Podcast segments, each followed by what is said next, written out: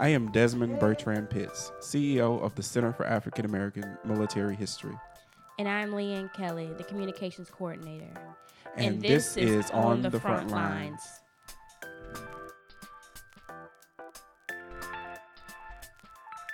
We're back. We're back We're back, guys. with another episode of On the Front Lines. Uh, what are we talking about today, Leanne? We are talking first and foremost happy International Women's Day. So it is Yes. March 8th. Um, and March is Women's History, Month. Yes, yes, yes. So we want to say uh, we definitely have programming geared to that. So be on the lookout for that. But then also, we're talking about police presence in the black community. Right, Desmond? Yes. Um, so we're talking today. The conversation is about law enforcement and the relationship with African Americans in the community. Uh, we have Constable Rosen and his team, and we're we're ready to get in this conversation. Yep. I'm so excited.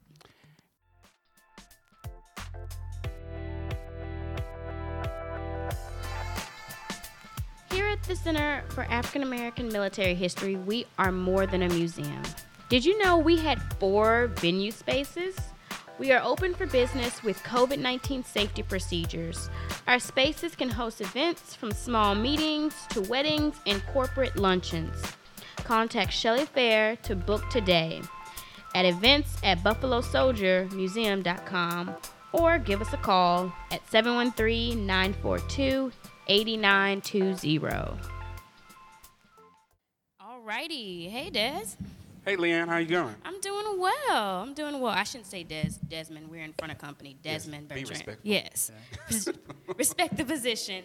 So we have Constable Rosen and we have Officer Harrison, Lofton Harrison Chief us. Harrison. Chief, Harrison, excuse me. Put some Thank- respect on his too. Yeah, Chief. Yeah. And not to mention, like we have a, an audience. Um, Constable Rosen comes with his entourage. We love it. So I had to bring mine. Yeah. Um, got Leanne, Rachel. I don't know where. LaShawn Where dipped, LaShawn but she's still she around here somewhere. Um, so we're happy to have um, both of you gentlemen. Um, so we'll give you an opportunity to introduce yourselves, tell us a little more about you, what do you do in the community. Um, yeah, just let us know who you are. Oh, great. I'm Constable Alan Rosen, and I've been uh, in elective office now eight years, and I just won a another four-year term. I'm a native Houstonian, a U of H graduate, and um, just love the community. I uh, my whole office is really about uh, community service. You know, I always refer to myself not not as a politician, but as a public servant.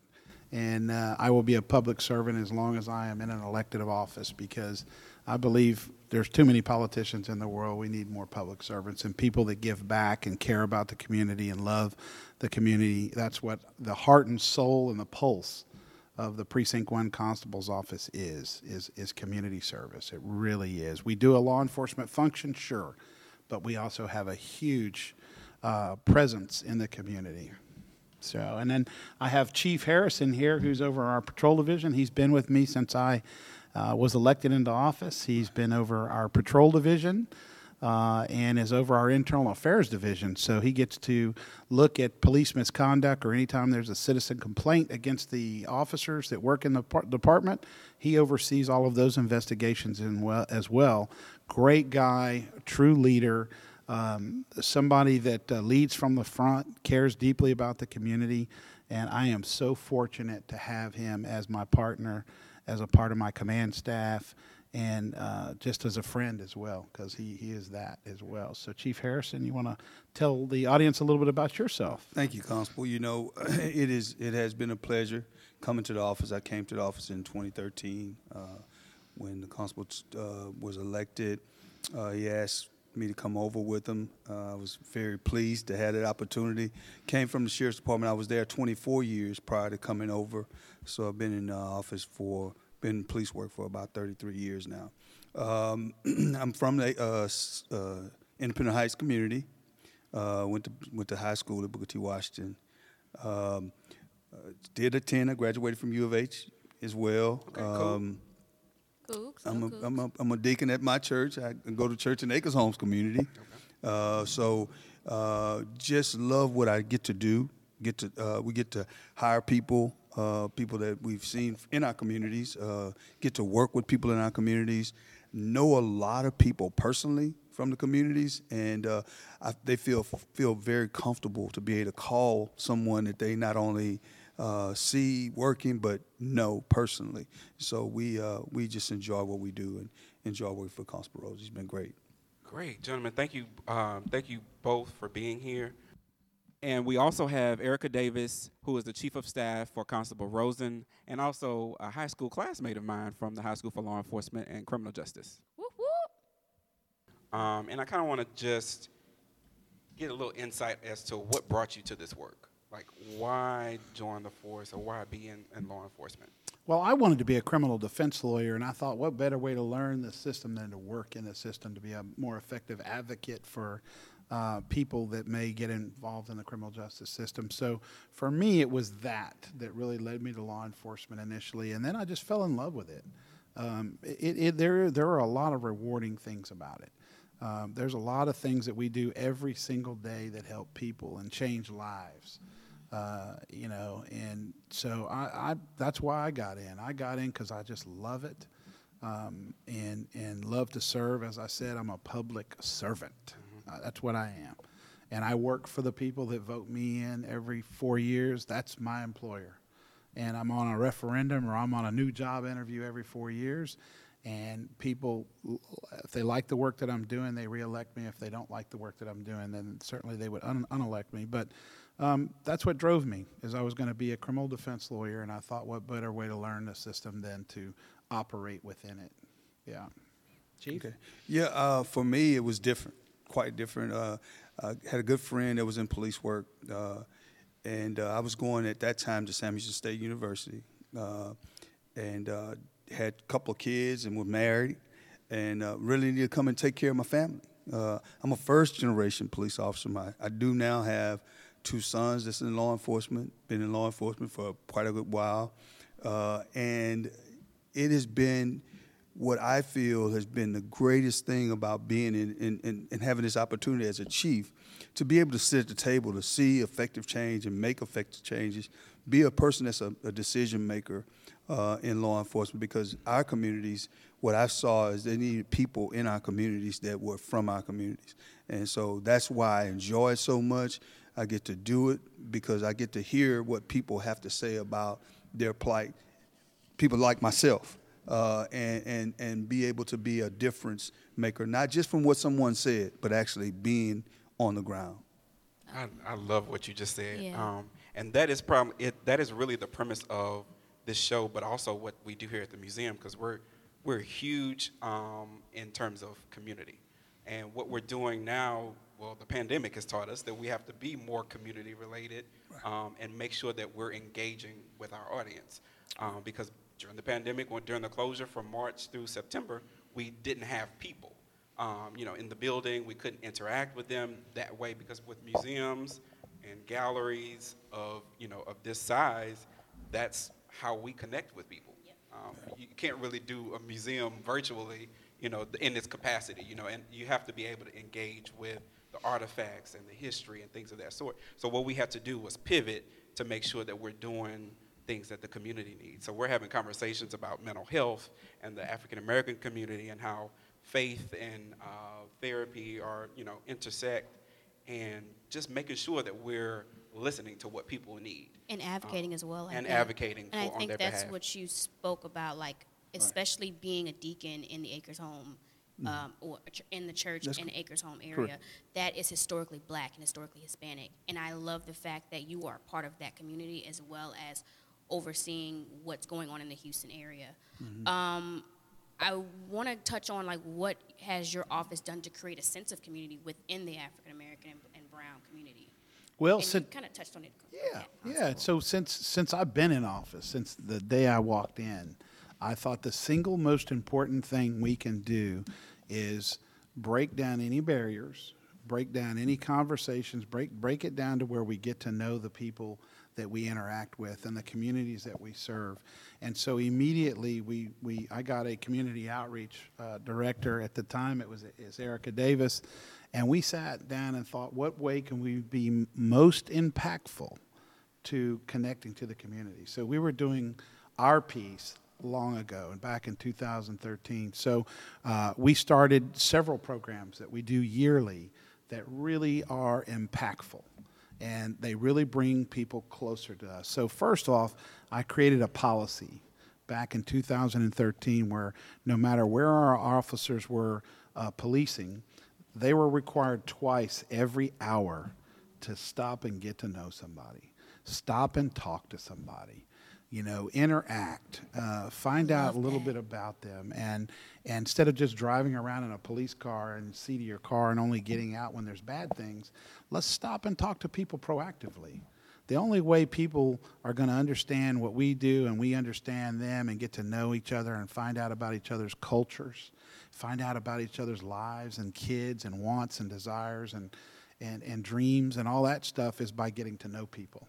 So that was the first policy we, we started. Then we started a, a, teen leadership summit where we get about a thousand kids every year, uh, mostly at-risk kids, by the way, and we bring them in into an auditorium and we feed them, but we have a dialogue and we start talking about our relationship and ways we can improve our relationships.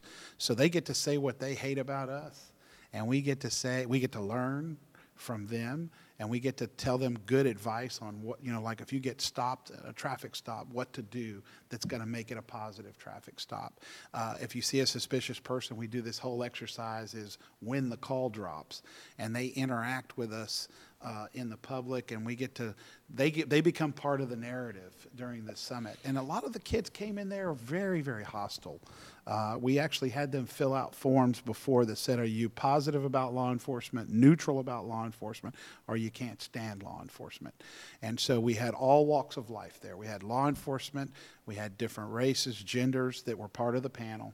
We would have uh, defense lawyers. We'd have social workers. We'd have usually had artists. So you know Paul Wall and Z-Ro and some of those guys. Oh, yeah came out for us too that and participated in the summit, which which made it really neat. And then we did some things to market it that really brought the children to us because they thought, wow, these guys are kind of cool. We put swangas on a patrol car. Oh wow! And uh, we I did. Be there for that. We sure did. we sure did. When Paul was part of our uh, Paul Wall was part of our. Uh, uh, summit. We put swangas on a patrol car. You should have seen how many looks we got. I think we got about 5.2 million views uh, on on the wow. uh, on the car. So we were doing everything we could to make it a friendly environment yeah. for kids to come in and participate. And let me tell you something: we learned from them mm. as much as they learned from us.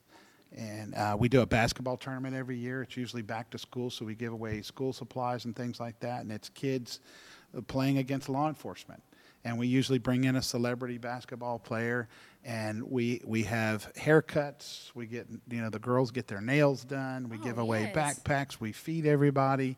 We have uh, uh, uh, higher learning institutions there like uh, U of H and, and TSU and Prairie View and Texas A&M and UT and we, we have a whole bunch of people there that are trying to again get people thinking about college opportunities. And so it's a it's an all day deal. We usually do it at, at, at, a, at a high school that's close to people we send buses out to pick up kids and, and it's an all day affair and it's awesome it's just so awesome uh, so we're always doing something uh, we were doing before the pandemic ourselves we were doing monthly um, programs like teen dating violence, teen bullying, um, you know, different programs, uh, how to recognize someone being human trafficked, mm. uh, things that are positive and connect to the community. So, I mean, we, I could go on and on about this, by the way, no, but no, I'd take up the whole oh, show. This is all good stuff. this is good. I mean, like, this is actually like why we wanted to have this conversation yeah. because it makes people realize or not realize hear another side, hear the other side. Sure. Um, and to hear you, I know Desmond is going to elaborate, but to hear you talk about these different policies, you light up. Mm-hmm. I've never seen a politician light up before. And I know you don't call yourself one, but yeah, I've never seen someone get so excited for the work and the change that they're trying to implement in a community. Mm-hmm. So it moves me. And, and, and 80% of my time are in those neighborhoods that need us the most and and it's not about policing. It's it's about connecting. Yeah. It really is. Whether it's a quality of life issue like illegal dumping, we have cameras up in 150 locations throughout the, the city and county right now, and it's taking care of those neighborhoods that people think they can go and dump trash in a neighborhood, mm-hmm. and, and they need to know they, they're thinking wrong. because I, I spend 80% of my time in those neighborhoods that really need the most help and the most resources and, and need to have somebody there fighting for them. Yeah. And uh, this office, me, Chief Harrison, uh, my chief of staff, Erica Davis, uh, we're going to fight for people. We're going to fight for people that need fighting for. Let me tell you that. I really love that because I think it's it's it's transformational and it's it's changing the narrative. Um, and you spoke about how kids um, come into it or come into the activities or whatever uh, you guys are putting on, and they have this just negative view on you know police officers Sure. and law enforcement. So how do you think, or is there is there a change in the attitude and the you know do you see that from the people you talk to, the people you guys meet? Um, how is that change? What, what what are you seeing that's making a difference? I, I see. Well, first of all, you you always have to invest in the community. So you always have to be open and transparent with the community. You have to invite the community in. You have to be welcoming. You have to be welcoming. Our officers are welcoming. They they interact with. I, I'm amazed by my folks. They'll sometimes stop in the middle of a road and play basketball with kids while they're out patrolling, and uh, th- th- it, th- it's a culture. It's a culture at our office that uh, you celebrate that diversity. You celebrate. You get to know. I have it a part of my policy too, that when you're being field trained as a police officer, that you get exposed purposefully to different communities, different cultural norms, getting to understand the history of neighborhoods. Acres Homes, as I refer, the fofo, it, they have they have got a history, a wonderful history. Absolutely. Beautiful Independent history. Heights has a beautiful history. Uh, Kashmere Gardens has a history. And unless you know that history, you can't fully appreciate that history. So part of our training is exposing. I embed our officers with officers that understand those areas. Uh, Chief Harrison grew up, you know, kind of in the Independent Heights area. Get to know the, the people and the cultural norms, and, and that breaks down barriers. Does. so, uh, yeah, and, and any police department nowadays that's not interested in change um, is is going to be way left behind. And I, I, I listen to the community first. That's And what I like to add. Very That's what like to important. You know, he, he said something, and I when I came over in 13, uh, one of the things that really made me see how he felt was, you know, in our, in our communities, we've been told what to do.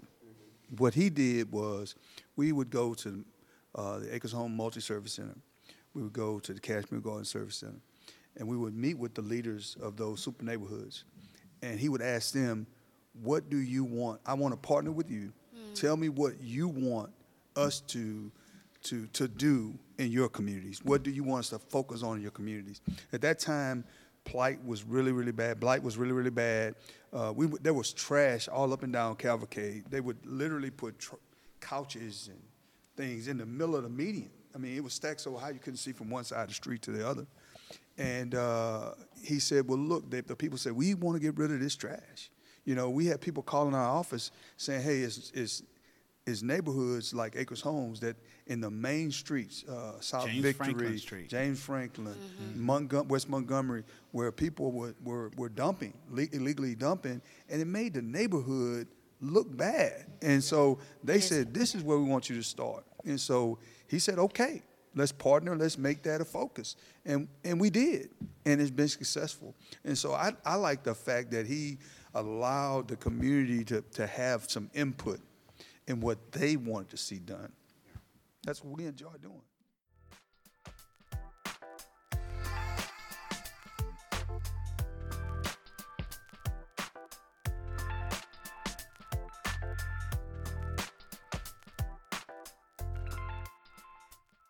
We were always on the front lines. On the Front Lines is the Center for African American Military History production as a part of the Billiard Community Initiative with support from the Houston Endowment and BBVA. Thank you for listening. Don't forget to subscribe.